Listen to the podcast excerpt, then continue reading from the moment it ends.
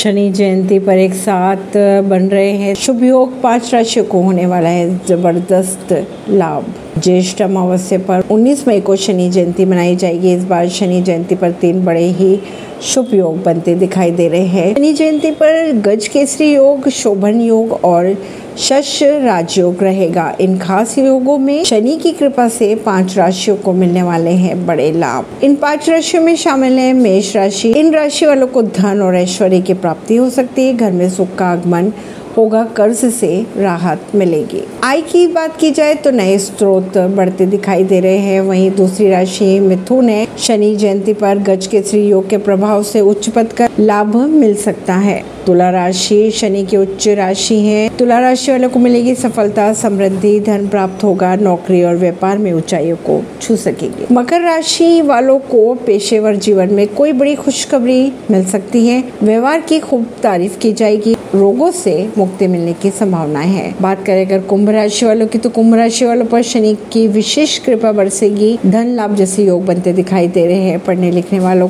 की एकाग्रता बेहतर होगी। अब चलते हैं उपाय की तरफ़। शनि जयंती पर शाम के समय पीपल के पेड़ के नीचे सरसों के तेल का दीपक जलाकर शनि मंत्रों का जप किया जाए तो जीवन के सारे संकट दूर किए जा सकते हैं। ऐसी ही खबरों को जानने के लिए जुड़े रहिए जनता सरिश्ता रिश्ता पॉडकास्ट से। परवीन दिल्ली से।